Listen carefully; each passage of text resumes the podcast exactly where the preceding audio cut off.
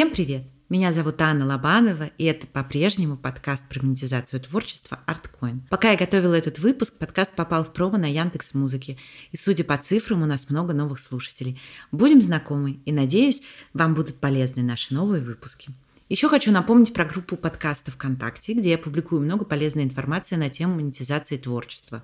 Ссылку на нее ищите в описании выпуска. И как всегда напоминаю, что если у вас есть идеи для тем новых выпусков, или вы хотите стать героем подкаста, пишите в комментариях на площадке, где слушаете подкаст, или на почту. Она тоже есть в описании.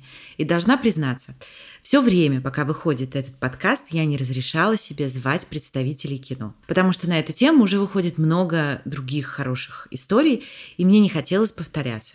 Но сегодняшнюю героиню я не могла не позвать, так как эта тема меня тоже очень волнует. В общем, сейчас сами все услышите. Сегодня со мной Анна Чапайтина, сценаристка, автор телеграм-канала «Путь героини» и тьютер одной из групп в киношколе «Индустрия». Анна, привет. Привет. Во-первых, хочу у тебя спросить, почему ты решила перейти из медиа в сценаристику? Я так понимаю, что у тебя была уже успешная карьера в медиа, а переход был не очень прост. Да, слушай, ну это классный вопрос, спасибо за него. А, но этот путь, он длился, прямо скажем, довольно долго. То есть я работала в медиа, еще, наверное, лет 10 после того, как я отучилась там в первой киношколе. Это была киношкола при Ленфильме, вот, называлась она «Образ», по-моему, сейчас ее по-моему, уже нет. Вот, это был восьмой-девятый год. Можно представить, что, да, в тот момент особо не было каких-то лифтов, не было вот этих всех потрясающих питчингов, которые у нас есть, да, то есть не было каких-то понятных э, прозрачных ходов, что дальше делать с этим образованием, да, то есть, ну, вот с этими навыками новыми. Потом выяснилось, эти навыки надо было еще там укреплять и укреплять, в общем, вот. Поэтому я еще какое-то долгое время продолжала работать, но работать медиа, то есть причем я там даже делала постепенно карьеру, то есть я там от корреспондентки новостей дошла там до главного редактора некого там небольшого бизнес-глянца питерского, даже генеральным директором была какое-то время, вот, потом работала в коммуникациях, но все, все это время у меня как бы была вот эта вот, я даже находила свои какие-то заметки, тех, ну, каких-то вот всех этих лет, где вот у меня типа драматургия, кино, вот оно как бы жило, вот, и постепенно начала писать для детективных вертикалок, это был, собственно, единственный известный мне вход как бы в профессию, вход в индустрию. Такие большие телевизионные сериалы, там на 100 серий, ты, я думаю, тоже с ними знакома. Мучительные шаги, то есть там я написала какую-то одну серию, вот, ну, вообще перерыв какой-то, потом еще там на одном проекте и так далее. То есть это все длилось, длилось, длилось, пока в какой-то момент, в общем, у меня не случился, мне кажется, какой-то экзистенциальный кризис, вот, и я не подумала, что, ну, все, что-то не могу уже, все, что я делаю, мне не нравится. А я к тому моменту максимально близко приблизилась к кино, я работала в очень классной кинопрокатной компании и занималась там, ну, типа, все, что вокруг пиара, там, креатива всяческого и так далее. И мне казалось, что ну вот, я просто максимально близко подошла к кино. И дальше со мной случилась, мне кажется, абсолютно кинематографичная ситуация, потому что мы прокатывали фильм такой, не хочется называть фамилии, но, в общем-то, был дебют одной известной актрисы, режиссерский дебют. Такой очень экспериментальный, очень интересный, вот. И мне нужно было вести соцсети как бы этого проекта, и мои коллеги, которые, в общем, работали с этим проектом, они такие, ой, так, она такая классная, вот это, типа, автор, режиссер. Ты с ней тоже пообщайся, в общем, там обсуди, что там, как вести соцсети. Вот. Я в какой-то момент, значит, написала, предложила какие-то варианты, какие-то вижу. И она очень холодно и жестко мне ответила, что типа я, ну, соцсетями-то не буду заниматься, вот, и вообще там, читайте мои интервью. И это был такой момент такой горький, такого инсайта, что, ну, в общем, пока ты пробегаешь чужое кино, свое кино само себе не напишет. Ну, в общем, после этого, через какое-то время, в общем, я со всех работ уволилась и решила пробовать писать свое. Вот как-то с этого началось, наверное, такой осознанный путь. Ты сказала, что тогда э, лифтов для входа в профессию не было вообще. А сейчас, на твой взгляд, их много? И как ты считаешь, вообще в сценаристику, в кино попасть сейчас просто сложно? Как это происходит? Ой, какой тоже сложный вопрос. Ну, мне кажется, все еще все еще не сложно. То есть э, наш рынок выглядит сейчас так, он на таком этапе находится, что в целом, ну, в отличие как бы, да, от каких-то сформировавшихся, сложившихся рынков, как, типа, например, американский, да, или какой-то, не знаю, там, про, про европейский мы чуть меньше знаем, но, в общем, у нас все еще, мы очень молодой рынок, мы свежий, соответственно, у нас можно войти с улицы. И такие примеры еще есть, ну, то есть ты можешь там быть никем, написать кому-то известных э, продюсеров на общий ящик, и там с какой-то, ну, пусть эта вероятность будет невелика, но она есть, что твой сценарий прочитают, и если он будет окей, то у тебя есть шанс, что его купят, и, значит, попадешь, э, ну, дальше получишь какой-то пункт э, фильмографии. Но понятно, что таких случаев все еще как бы немного, и надо иметь профессиональное какое-то мастерство, и, скорее всего, надо где-то поучиться, ну или там долго-долго практиковаться, в общем, чтобы вот этот вот текст э, в такой ситуации был на уровне. Но в целом, мне кажется, что, ну, конечно, да, то есть эти входы появились. Вот. То есть они в целом более-менее понятны. Как мне кажется, сейчас есть два рабочих способа попасть в профессию с улицы. Первый – это питчинги, конкурсы и много-много всяких мероприятий подобных. И второе – это получение профессионального образования, будь то интенсивы, курсы или высшее образование. Это с помощью такого образования и каких-то учебных проектов – это тоже шанс и путь. Скажи мне, я права? Ну, конечно, Аня, ты права. да, то есть э, про конкурсы, да. Ну, слушай, ну с конкурсами я что-то у меня в какой-то момент случилось какое-то разочарование насчет конкурса, потому что у меня самой было несколько там, у меня был шорт-лист и там и лонглист э, там разных питчингов и просто такой mentions, да, то есть моя сериальная разработка была отмечена и рекомендована продюсерской разработке, и дальше ты понимаешь, что ну это, это классно, это повод написать в Фейсбуке, но опять же вероятность, что дальше эта твоя история, твоя разработка дойдет до настоящей разработки, да, то есть до реализации до, до контракта, она все еще не очень велика. И вот сейчас, например, у меня такое ощущение, что куда проще, ну, писать просто реально там, не знаю, платформам, продюсерским каким-то центрам, компаниям, продакшенам напрямую, связи каких-то ну, искать, знакомиться. В общем, выходить напрямую и предлагать, в общем, свои проекты. Вот мне кажется, что сейчас это, ну, просто более короткая дорожка. Более того, я знаю случаи, когда, например, проект какой-то классный не попадал в шорт-лист конкурса, а потом его покупал какой-нибудь классный продюсер. Вот такие есть истории. Ну, потому что в этой братской могиле не, не всегда понятно, да, что каков там был отбор в этом питчинге. Но все равно, мне кажется, участвовать стоит. Я, ну, как бы, вот мы, я сейчас все равно, вот мы сейчас буквально перед приездом в студию мы обсуждали с моей коллегой и подругой, что надо вот еще там туда и сюда отправить. Ну, то есть, потому что, ну, это, это какое-то все равно, понятно, что эти, эти шорт-листы читают, то есть, ну, в смысле, за ними следят, как бы, и так далее. То есть, какая-то возможность засветиться, показать себя, что, да, ты что-то делаешь, но я бы на них скажем так, не ставила сто процентов всех ставок, какие у вас есть. Здесь сразу возникает несколько уточняющих вопросов. Первый. Какие конкурсы ты бы посоветовала для участия, если вдруг кто-то из наших слушателей хочет э, попробовать свои силы? Понятно, что это твое личное мнение. Мне кажется, один из самых классных конкурсов, который сейчас есть, это «Быстрый старт», который делает э, платформа Start.ru. Почему он классный? Потому что это сразу прям путь к реализации. Сейчас просто буквально завершается второй. Был первый «Быстрый старт», сейчас э, второй прошел.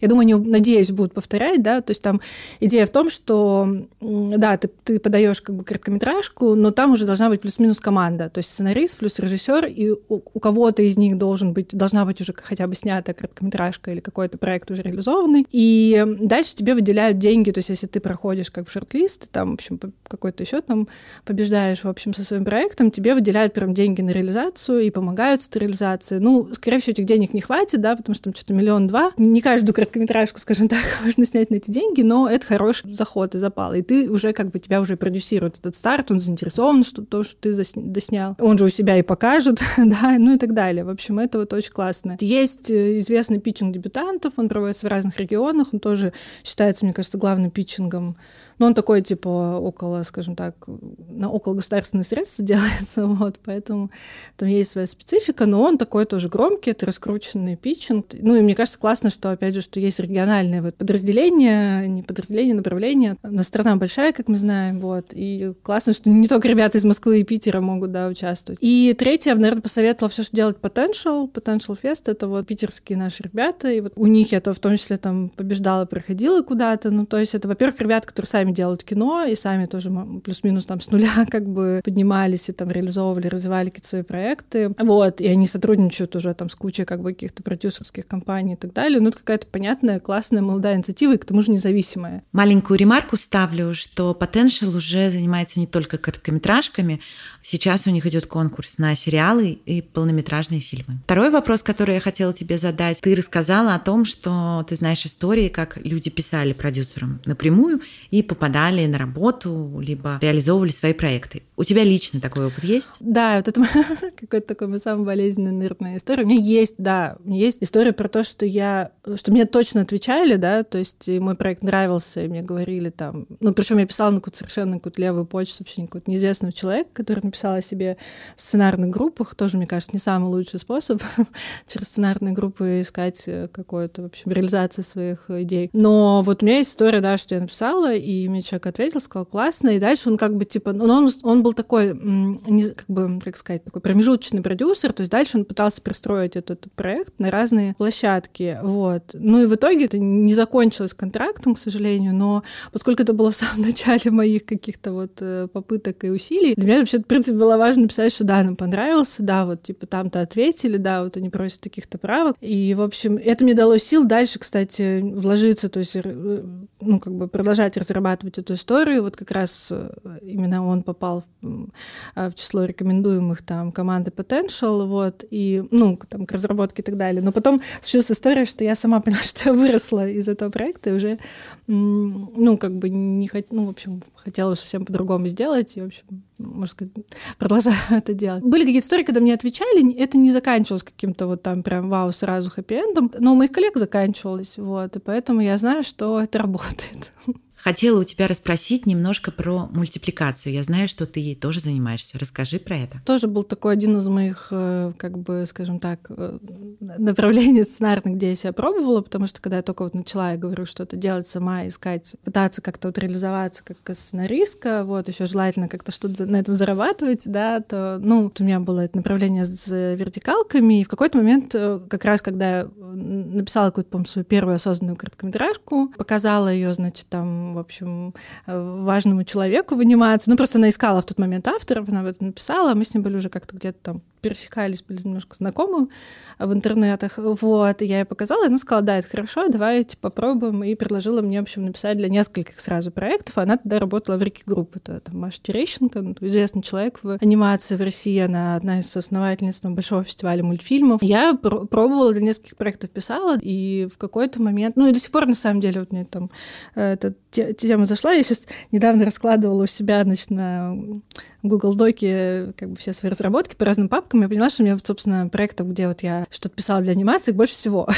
вот, ну, так сложилось, потому что этот рынок большой. И сейчас, он, говорят, еще более не то, что он стал больше, но там еще больше голода, да, потому что ушел Дисней, и вот как бы вот уж где-где, а вот детские какие-то проекты сейчас вот очень востребованы просто. Вот сейчас, все их ищут, и так, ну, и там пишут и прочее. Но в целом он, он, он, он и так как бы какой-то еще не, не насыщен, да, и то есть э, есть какие-то мультсериалы, которые идут на Ютубе, есть те, которые идут там всяких платформах и так далее, ну, то есть туда, наверное, как бы, ну, в общем, не знаю, проще или не проще попасть. Ну, наверное, в каком-то смысле проще, да, потому что это еще и серия по, там, по 5-6 минут, там их проще написать какие-то замыслы. Чуть легче, чем, да, какую-то ну, сделать остросюжетную историю, да, да, типа для платформы. Единственное, что я в какой-то момент поняла, да, что мне какие-то совсем вот малышковые проекты не очень интересны. Хотя при этом я одновременно сейчас вот с моей тоже с авторкой, одной из авторок разрабатываю тоже какой-то мультсериал, все равно для маленьких. У меня был опыт работы на сериале как будто бы чуть-чуть для более старшей аудитории, ну типа там уже не 6, а 10, например, плюс. И это сразу оказалось куда более интересно, вот. Но, к сожалению, этот мультсериал так и не запустился, то есть там сделали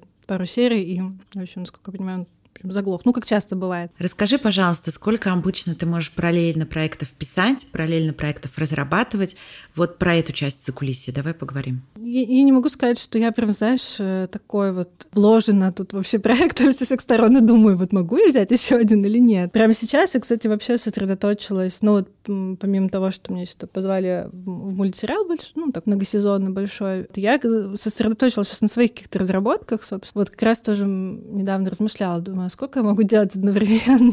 ну, не знаю, но мне кажется, ну, там, один, два, три. Просто сейчас вот я чувствую, как-то как идет, вот, да, то есть надо, надо пользоваться, потому что совсем недавно еще, как я думаю, у многих из нас, у меня был какой-то дикий творческий кризис, я просто вообще там лежала, умирала. Ну, вот. Ну, в целом, мне на самом деле до каких-то событий у меня есть какие-то сложности, да, там с моим вот этим творческим началом, вот. И я, кстати, заготовила шутку насчет э, участия в этом подкасте, что, да, он про деньги, про творчество. Я подумала, что классно, это две мои любимые темы, поэтому я все время то в творческом, то в финансовом кризисе, либо в них обоих нахожусь, вот. Но сейчас я скорее в финансовом, как бы, да, творчески немножко под, под, подутих. Слушай, ну, у меня, у меня не было пока еще такой ситуации, что я вот прям, ну, знаешь, такая, о, боже, э, там, я не справляюсь, слишком много предложений, проектов. Ну, как бы вначале все-таки старалась там одну, одну закончить историю, там вторую начать, например, когда были. Сейчас бы тоже, наверное больше двух, особенно вот, ну, как бы коммерческих каких-то, я бы, наверное, не взяла параллельно. Ну, потому что я еще все-таки наращиваю свои ремесленные мышцы,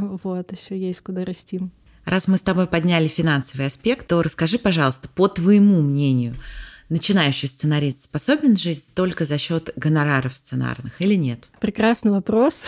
Вопрос, наверное, с чего он начал, этот начинающий сценарист, да? То есть, если вот он сделал все неправильно, как это делала я, да, то есть, ну, как бы, когда меня никто вообще не ждал ни в кино или телеиндустрии, вот, я сама вдруг решила, что мне туда пора, и, ну, это было, как бы, с одной стороны, супер неправильное решение, потому что оно в итоге вернулось усугублением, в общем, финансового кризиса, какими-то там долгами и все прочим, потому что, конечно, мне не удавалось на протяжении там долгого времени, да и сейчас с какими-то перебоями, да, вот кормить себя фрилансом и, ну, вот, да, каким-то бесперебойным, чтобы платежи по одному заканчивались, начинались по-другому. Но при этом этом, э, опять же, для меня это оказалось какой-то единственный вариант, когда мне удалось освободить свою голову для замыслов. То есть вот пока я работала full тайм а я такой, типа, человек трудоголик, уж если я работаю, то все мои мысли заняты тем, чем я занята. И у меня, собственно, никаких у меня не рождалось. То есть я, я как бы ходила такая, знаешь, ну, то есть вот я знала, что я хочу, хочу, хочу, мне нужно как бы в кино, мне нужно куда-то туда, в творчество. Но мне я не то, что, знаешь, там какие-то у меня там идеи в моей голове рождались. Нет, они начали рождаться, когда я освободила для них место. И на самом деле во всех лекциях, если там, не знаю, кого не послушать, там э, каких-то больших сценаристов, они все говорят, что типа, ну, там, закладывайте там 5-7 лет до первого гонорара, вот, там, сценарного. Ну, как бы, опять же, что считать сценарным гонораром, если иметь в виду гонорар за твой собственный проект, который ты продал, да, и там, ну, в общем, понятно, что это какие-то более значительные деньги, чем ты работаешь. А на чужих проектах я, я недавно тоже читала, перечитывала какое-то интервью с э, американским замечательным сценаристом Майклом Мартом, который вот написал сценарий фильма «Маленькое счастье». И он, конечно, вот какой-то совершенно потрясающий, потому что он говорит, что да, я типа ждал первые 10 лет, и типа, по-моему, 25 лет он закончил киношколу, и ну, как бы им тоже сказали, что там 10 лет, через 10 лет вы станете сценаристом. Он такой, вот я понял, что мне 35, и что? Ничего не произошло. ну вот, то есть можно 10 лет прождать, и как бы ничего не случится. Вот. Я знаю случаи, например, не знаю, вот какие-то истории, извините, что я там за кого-то говорю, что, например, там сценаристка там Лена Ванина, да, которая работала, тоже была, работала в медиа, работала журналисткой. Ее, насколько я знаю, опять же, там, прошу прощения, что это из, из открытых источников информация, да, из первых рук, что ее позвали вот там, по-моему, там Волобуев или кто-то позвал, в общем, там, типа, попробовать э, разработать проект, на который, видимо, уже был заказчик, да, и она начала, и получилось хорошо, и дальше там как-то пошло. Я не знаю, как бы обстоятельств, было ли это уже какое-то какое-то стабильная сценарная работа, но в целом вот бывают такие случаи, мы такие случаи знаем. Хейлидов, который тоже пришел из медиа, это более-менее там, ну, э, для сериала «След», насколько я знаю, не писал там, да, годами, вот, чтобы пробиться куда-то там дальше и зарабатывать э, постоянно. Ну, в общем, в целом я бы сказала, что, да, в идеале сохранять, конечно, какую-то работу, пусть вы там как вот, ну, как-то точно пробуете, что что-то, или там свое разрабатываете, да, там, пока свое продашь, вообще там 7 потов сойдет, и 7 долгов как бы живешь. Наверное, удачи случаются, да, бывает такое, что вот раз, ну, им как бы повезло, это продал там свой проект. Но рассчитывать на них, делать на них ставку, чтобы потом, если такого не, не получится, умереть, как бы, выгореть и прочее. Вот такого, наверное, ну, не посоветуешь. Вот, да? да, лучше закладывать, оставлять какую-то работу и закладывать сколько-то там, пару-тройку лет хотя бы. Если продажи уже пошли, то это возможно? Потому что, например, в писательском мире у меня было несколько выпусков с писателями, и они говорят, что в писательском мире, даже если ты автор успешный и тебя постоянно издают, то при современных э, тиражах и про гонорары писателей это невозможно. То есть они все вынуждены э, заниматься чем-то еще, а по выходным дням или там по вечерам, да, ты писатель. Слушай, ну мне кажется, что да, и как, как бы в сценаристике можно ничем не заниматься, если ты пробил вот этот вот, э, как говорила одна из э, как бы, сценаристок, если ты пробил вот этот кровавый, не знаю, своим кровавым лбом вот эту стену бетонную, да, потому что мы понимаем, что самое сложное в нашем деле это вот, ну, попасть как бы в индустрию, то, что называется, да, перестать быть ноунеймом, ну, и получить хотя бы один какой-то тайтл, выстреливший, да, то есть, которым ты там хотя бы левой пяткой был причастен. Скорее с этого момента дело пойдет полегче. вот, ну, как показывает практика, вот. И там, конечно, ну, мы понимаем, что, да, в, в кино и в телеиндустрии есть, ну, там, хорошие гонорары, на них можно продолжительное время жить, наверное, чем, чем известнее ты становишься, тем они больше. Вопрос в другом, что, мне кажется, даже для, у известных авторов все равно случаются какие-то простои. То есть это история не, ну, не про регулярность, это история про какую-то неопределенность, особенно если мы говорим про а, людей, которым важно ну, не просто делать какую-то ремесленную работу, а важно что-то сказать, да, делать то, что не хотят. В целом, да, тут денег, конечно, намного больше, и, кстати, и писатели поэтому идут сценаристы, потому что здесь можно заработать, да. По моим наблюдениям, здесь еще нужно разделить такие вещи, что есть авторы, которые могут писать только свое, а есть авторы, которые умеют писать на заказ.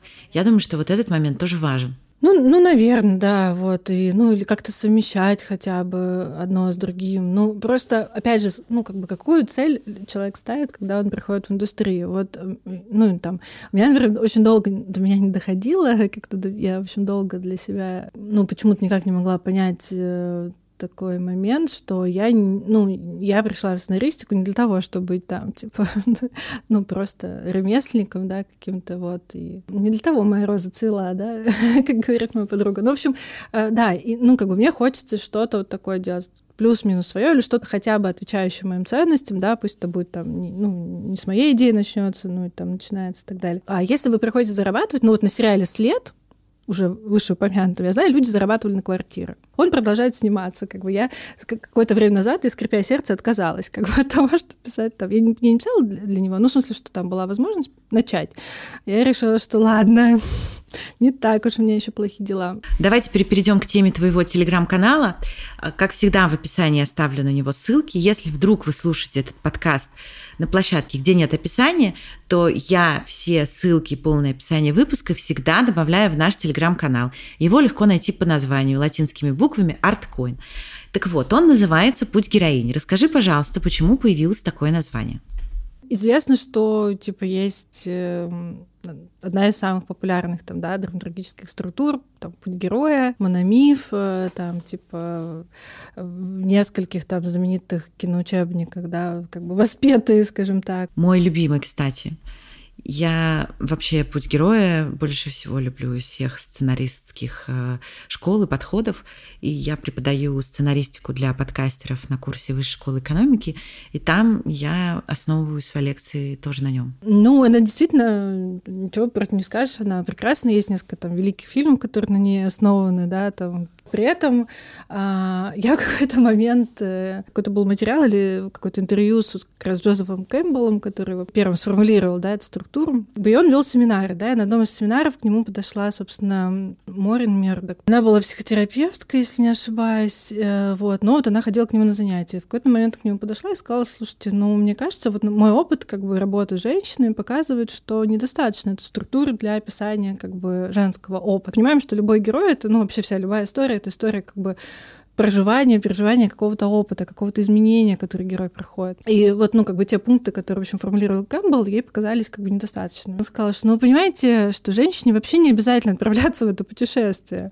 Женщина — это там, типа, место, куда герой хочет попасть, ну, как бы, да, то есть там, ну, потому что она существует там в виде какого-то любовного интереса. Мы, мы понимаем сейчас, да, как это звучало, как это звучит сейчас, вот, и это, конечно, ну, не может не, не возмущать, особенно с 2020 какого-то года, вот. И, собственно, Мердок написала свою книжку, она довольно странная, и мы там когда даже как-то спорили с кем-то из коллег, что, типа, не является ли она еще, ну, как бы менее универсальной, чем на самом деле структура Кэмпбелла, наверное, является. Ну, сейчас тут не буду спорить. Ну, хотя я слышала, например, вот интересную трактовку там Евгения Казачкова, драматурга, который считал, что, например, эм, вот путь героини — это... Он подходит э, персонаж любого гендера, если он как бы из системы если я не ошибаюсь, каких-то типа условно мягких там ценностей, да, ну каких-то там то, что принято считать там, не знаю, же, ну женскими, не хочется это как бы тоже каким-то клишированными словами называть, он попадает в мир жестких ценностей. Ну, вот. и, и классический пример, э, как я потом поняла, такой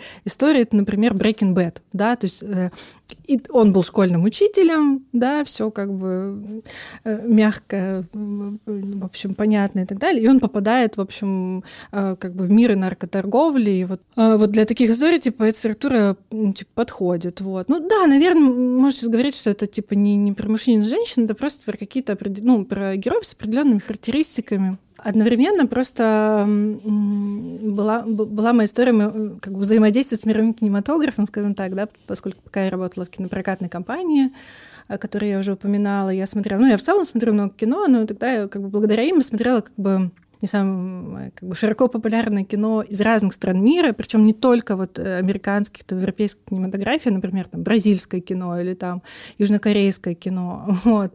И у меня был такой как бы тоже момент э, какого-то инсайта, когда я посмотрела такой... Там такая история, где, в общем, разные, скажем так, высокопоставленные там чиновники, в общем, они решают, что делать вот как бы, да, с этой ситуацией, там кто-то в нее не верит. Главная героиня в этой истории была женщина, она была экспертка, экономистка, и, в общем, у нее был, как, было какое-то одно видео, телевидения, и с ней спорили, в общем, мужчины, включая героя Винсан Кацели, который играл главу Всемирного банка. У них было такое противостояние, да, естественно, там один из героев в какой-то момент сказал, что да, вы женщина, вы ничего не понимаете. Ну вот, но в целом ее героиня была супер э, адекватной, живой, э, компетентной, да, то есть я, сам фильм был, мне не очень понравился, да, то есть там, мне кажется, не очень он удачно как-то сделан с точки зрения драматургии, но э, в том числе я обратила на это внимание, думаю, надо же, даже такой проходной фильм, и даже в нем есть такая героиня, которую ты не встретишь в России российском кино, потому что за российским кино я тоже плотно следила, поскольку я планировала, значит, туда ворваться как специалист. Ну, в общем, я начала, да, вот, вот вести такой канал. Он начался сначала с э, как бы каких-то заметок про кино, где есть какие-то классные женские персонажи. И, кстати, это совпало с какой-то мировой тенденцией, потому что я помню, что это был 18 год, и я все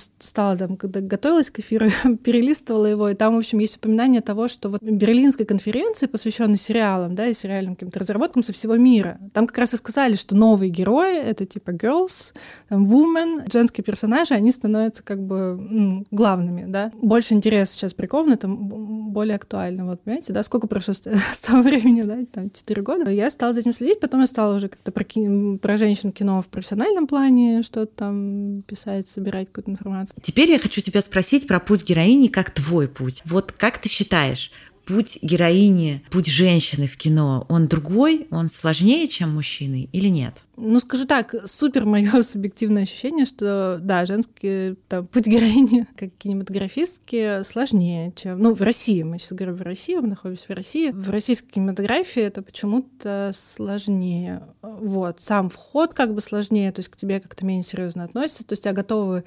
звать на какие-то вот маленькие, малооплачиваемые проекты, да, где там много какой-то, какого-то, не знаю, эксплуатации, вот. Но когда речь доходит да, когда каких-то уже... Ну, в общем, чтобы когда нужно вот этот сделать шаг к чему-то более серьезному, как будто бы с этим сложнее. Но, в общем, я даже накануне обсудила там, с, там в закрытом чатике ряда коллег, среди которых большинство было там режиссеров, женщин, э, ну, в том числе женщины режиссеров. И вот мы как раз, да, мы сошлись на том, что как будто тебе еще немножко сложнее сделать имя, что ли, да, чтобы ты получила вот как бы действительно высокооплачиваем какой-то, ну, классный статусный проект. Хотя сейчас мы видим, да, что в кино с какого-то момента, там несколько лет назад еще случилось, да, появилось много женщин-режиссеров, ну, прям так вот заметно много, да, там Нигина Сайфулаева, Оксана Карас, там Наталья Мещанина начала снимать, ну, там, там ряд других имен, вот. И на, на, как бы менее известных тоже появляются, вот, им дают дебютировать, вот. Среди сценаристок тоже, наверное, как бы все как-то оживляется, но опять же, вот, вот я смотрю своим субъективным как бы взглядом, у меня ощущение, что вот во всем мире как бы женщин-сценаристок, ну, их довольно много обычно, да, то есть режиссеров женщин поменьше, да, и про это там в Голливуде переживают, например, а у нас не очень. Но и у нас такое ощущение, что сейчас смотришь на все вот эти, знаешь, тайтлы каких-то запусков, ну, мужчина, мужчина, мужчина, даже среди сценаристов, да, то есть как бы женщин все равно меньшинство, вот даже здесь. Исследований у нас каких-то таких конкретных не проводилось, не считая, я вот тоже стала, когда готовилась, я посмотрела, что есть такая замечательная Ксения Леонтьева, она в свое время работала в Нева фильм и преподавала, по-моему, в Санкт-Петербургском институте кино и телевидения, вот они делали исследования ну, по ее вот инициативе чисто, вот, там можно их поискать, не есть, по-моему, в интернете, ее какие-то публикации, ее статьи, ну, там, с авторством, но тем не менее. Там они, да, они смогли как бы что-то померить, что-то посмотреть, что действительно женщин у нас намного меньше, сильно меньше, в зависимости от, там, от кинопрофессии, конечно, меньше допускают каким-то высокобюджетным, в общем, проектам, ну и так далее. Ну, ну, но при этом каких-то масштабных, вот прям, знаешь, там, охватывающим всю индустрию у нас, конечно, исследований нет, мы можем только на какие-то субъективные опираться мысли.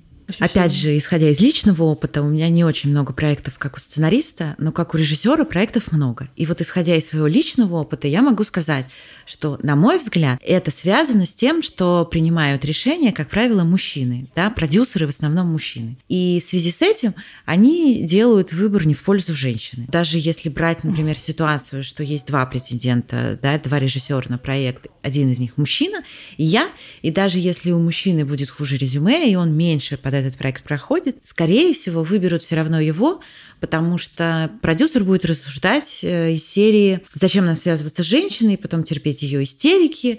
И вот это все э, мы рискуем слишком большими деньгами. Это все не очень приятно слушать, но, к сожалению, это вот так. И мне кажется, что пока решения будут принимать мужчины, они будут такими.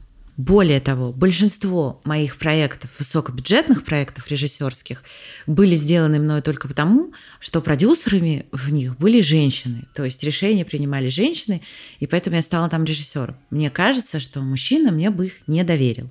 Хотя я, конечно, могу быть не права, и, может быть, у меня такое просто ощущение, но вот статистика говорит об этом так. Хочу вам рассказать про еще один женский проект. Это первый швейный подкаст «Шила в одном месте». Его ведет Мария Морозова. К ней приходят гости и делятся своими историями на тему шитья.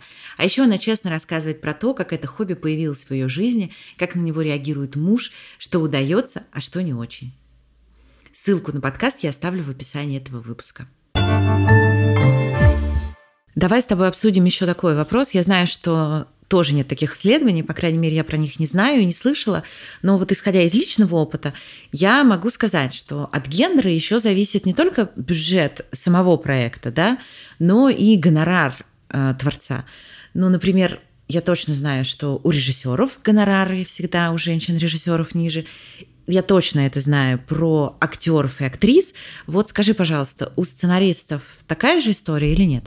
У меня нет в опыте, я не знаю таких случаев, что прям вот женщины, там, не знаю, как это проверить, там, на одном проекте, да, платили бы там по-разному женщинам и мужчинам или каких-то похожих проектах. Вот у меня нет такой информации, с таким не сталкиваюсь. Это не значит, что этого нет, не существует. Девчонки, коллеги, у кого я спрашивала, они тоже не сталкивались с таким. Но мне кажется, что опять же, да, вот как вот то, о чем мы уже говорили, что вот это гендерное неравенство, ну, конечно же, есть, оно проявляется, как в том числе в денежном как бы каком-то эквиваленте. Оно вот скорее э, проявляется в том, что в том, о чем уже и ты сказала, и то, ну, то, что я вот упоминала, что просто вход как бы для девчонок как будто сложнее. То есть нам нужно сильнее стараться. вот. То есть это с одной стороны, ну, то есть это, соответственно, мы сталкиваемся, опять же, как вот ты упомянула, да, с какими-то стереотипами, что якобы там женщина чего-то там эмоциональные, ну, нет. вот. Это, ребят, стереотипы, это клише какие-то, вот. Это первый момент. А второй момент связан с тем, что, ну, как бы гендерную социализацию никто не отменял. Мальчики просто просят больше. Такие истории я знаю, что, да, просто мальчик обычно наглее, напористее, он изначально уверен. Я вообще не понимаю, почему синдром самозванца, почему это маскулятив, да, то есть синдром самозванки, как бы, вот. Потому что девочки 10 раз такие, ну нет, да у меня же, ну у меня нет такого опыта еще, я только вот, не знаю, учусь, я там еще, когда ты учишься, у тебя, блин, у тебя три высших образования, ну как бы, come on, да, или там, вот такие исследования, правда, не в киноиндустрии, я что-то смутно припоминаю, да, что, условно говоря, если мужчина а, только там на 60%, ну сколько-то соответствует описанию вакансии, он будет на нее претендовать. Женщина там, не знаю, 90. За цифры не поручусь, но определение вот такое, понимаешь, вот. И вот это есть, конечно же, да, а тут, ну, как бы, если доходишь до такого уровня, когда тебя спрашивают, да, сколько ты стоишь, вот здесь женщина будет говорить ниже, мужчина будет говорить выше. Вот. Ну и плюс, да, вот эта история, вот то, то что уже сказали про, про вход. То есть вот попасть сложнее туда, где деньги. Ну, то есть это тоже известная тема, то есть э, что типа там, где есть власть и там, где есть ресурсы, где их больше, там больше мужчин ну, исторически, так, работает патри... патриархальная какая-то система. Вот. Соответственно, если мы пойдем с вами посмотрим, что там в документальном кино, там, скорее всего, будет там гендерный паритет, да, потому что денег там немного, вот, там больше там про страсть, про желание снимать, вот, там будет поровну примерно. И женщин часто бывает еще и больше. Там пока наши, вот, наши реалии такие. Хочу задать тебе вопрос, который я всем задаю. Назови любое угу. творчество, которое тебя сильно изменило или на тебя сильно повлияло. Это может быть книга, фильм, музыка, картина, все, все что угодно. Ну вот я могу сказать из того, что меня, меня сейчас как-то поразило вот именно в том смысле, не знаю, сколько изменило, но поразило в, даже вот в размышлениях э, о том, как бы, что у нас там происходит, да, в, ки- в телекино проектах. Вот, я посмотрела проект, э, очередная экранизация, значит, книжки Салли Руни, вот «Разговор с друзьями», там свежий сериал. Перед ним я посмотрела пару, пару пилотов или там пару серий каких-то российских проектов. Ну, и я в очередной раз, в общем, прослезилась тому, как там они умеют показывать переживания то там не, по, не прыгать с обрыва, да, там не, не, не, нет какого-то экшена. Это простые человеческие чувства, про здесь сейчас, про, про наши отношения, про вообще отношения с миром. И как это показано на уровне драматургии, на уровне там актерской игры, это такой, в общем, уровень, на который, мне кажется, нам еще прям долго идти, потому что именно э, мы уже много всего умеем в российском да, кино, теле, теле, телепроизводстве. Но вот как будто бы вот до каких-то таких больших эмоций вот еще прям, прям прям нам еще нужно учиться, мне нужно, учиться как сценаристке, чтобы вот уметь так написать, так выстроить историю, чтобы было понятно, как вот настолько глубоко чувствуют герои, как это вот как это может быть? У меня есть теория, она, может быть, прозвучит не очень современно, но мне кажется, что все кино делится на мужское и женское. Как раз про ценности, да, э, мужчин и женщин, мы по-разному чувствуем мир, по-разному его ощущаем, воспринимаем, соответственно, по-разному можем про него рассказать.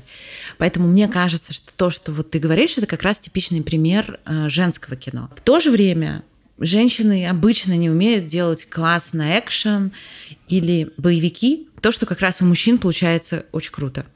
И один раз э, у нас даже был в большой компании спор, когда я рассказала эту теорию, и чтобы ее опровергнуть, мне приводили в пример какие-то разные сериалы и фильмы, и мы проверяли, я выиграла в итоге на 100%, потому что а, обязательно либо сценарист, либо режиссер названных а, произведений был женщиной.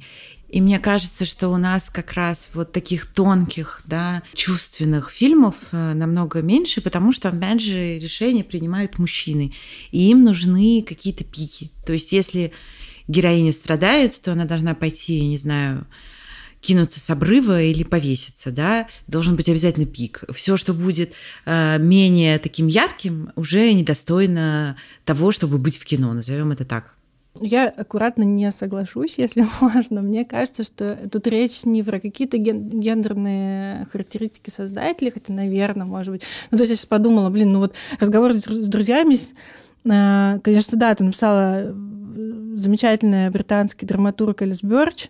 Она же работала на предыдущей как бы экранизации Руни, но режиссер там мужчина, вот, там, может быть, там было несколько режиссеров, да, но вот главный, главный режиссер мужчина, сейчас боюсь тоже ошибиться с фамилией. В «Маленьком счастье» написано, снято мужчинами, если Там, по-моему, режиссерский дуэт тоже мужчина-женщина, написал это мужчина. То есть, на самом деле, когда мы смотрим на какие-то, типа, европейские, американские, там, другие кинематографии, нормально мужчины там справляются с э, показом каких-то эмоций, переживаний. Это просто, на самом деле, и есть высший уровень драматургии, да, когда мы показываем, мы, мы подключаемся к героям, вместе с ними сопереживаем и переживаем какие-то, ну, вот, как бы, вещи максимально глубоко, а не просто следим, как, не знаю, он там с, с одного здания перепрыгивает на другое, да. То есть даже, даже в комиксах, если мы возьмем там, да, то есть мы, там есть место эмоциональным, глубоким эмоциональным переживанием. Мне кажется, что тут дело не про мужское и женское совсем-таки, да, это, это вопрос какого-то вот, ну, следующего уровня развития, скажем так, да, то есть нашего мастерства. И мне кажется, вот именно делить на мужское и женское, это есть немножко стереотипирование такое, да, что вот, типа, давайте позовем сюда женщину, да, туда, туда мужчину, вот. Нет, ребят, давайте все лучше стараться, вот, и больше, ну, пытаться понять, э, как бы, психологию героев, персонажей, и вообще прорабатывать их лучше, вне зависимости от там, биологического пола или от гендера. Согласна с тобой, что самое главное – это уровень драматургии и качество работы. Спасибо тебе большое. Спасибо большое, было очень интересно. Если вы слушаете этот выпуск на площадке, где нет описания, то его вместе со всеми ссылками я, как всегда, добавлю в наш телеграм-канал. Его легко найти по названию латинскими буквами ArtCoin. Слушайте нас на Яндекс Музыке, в Apple и Google подкастах, в Кастбоксе и ВКонтакте. Спасибо вам за то, что отмечаете соцсети, подкасты и рассказываете про него. Спасибо вам за ваши комментарии и поддержку. Чудесного вам дня и берегите себя. Пока-пока.